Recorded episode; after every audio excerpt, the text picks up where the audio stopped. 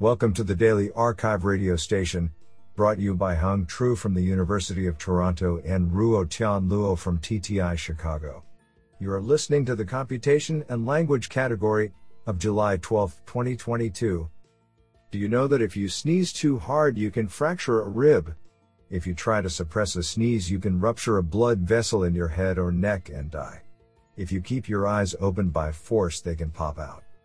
Today's archive star of computation and language goes to Tom Ayoola, Joseph Fisher, and Andrea Pierleoni for publishing two papers in a single day.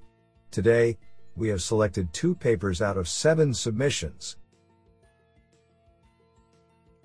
Now let's hear paper number one.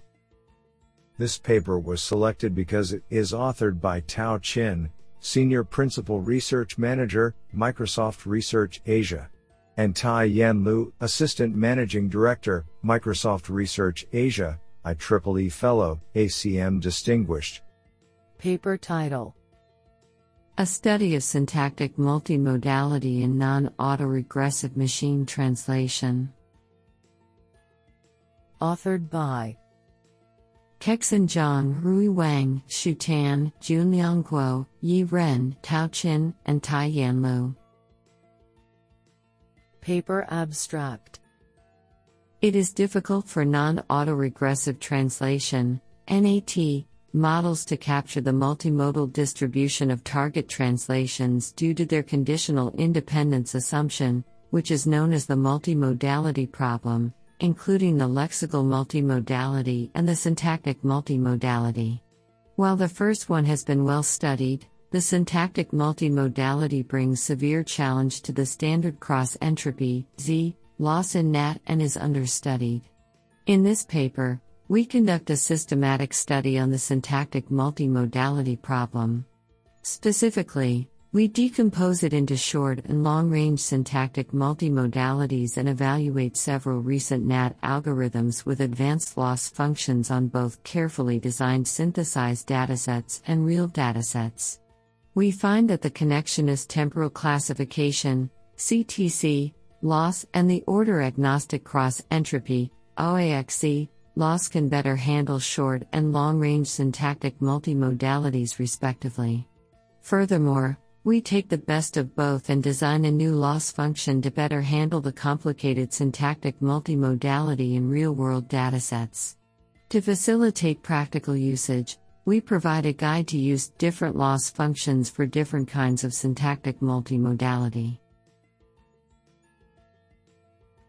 What an interesting paper! Now let's hear paper number two. This paper was selected because it is authored by Andrea Pierleoni, Helix Limited. Paper title Improving Entity Disambiguation by Reasoning over a Knowledge Base. Authored by Tom Ayoola, Joseph Fisher, and Andrea Pierleoni. Paper Abstract Recent work in entity disambiguation, ed., has typically neglected structured knowledge base, KB, facts, and instead relied on a limited subset of KB information, such as entity descriptions or types. This limits the range of contexts in which entities can be disambiguated.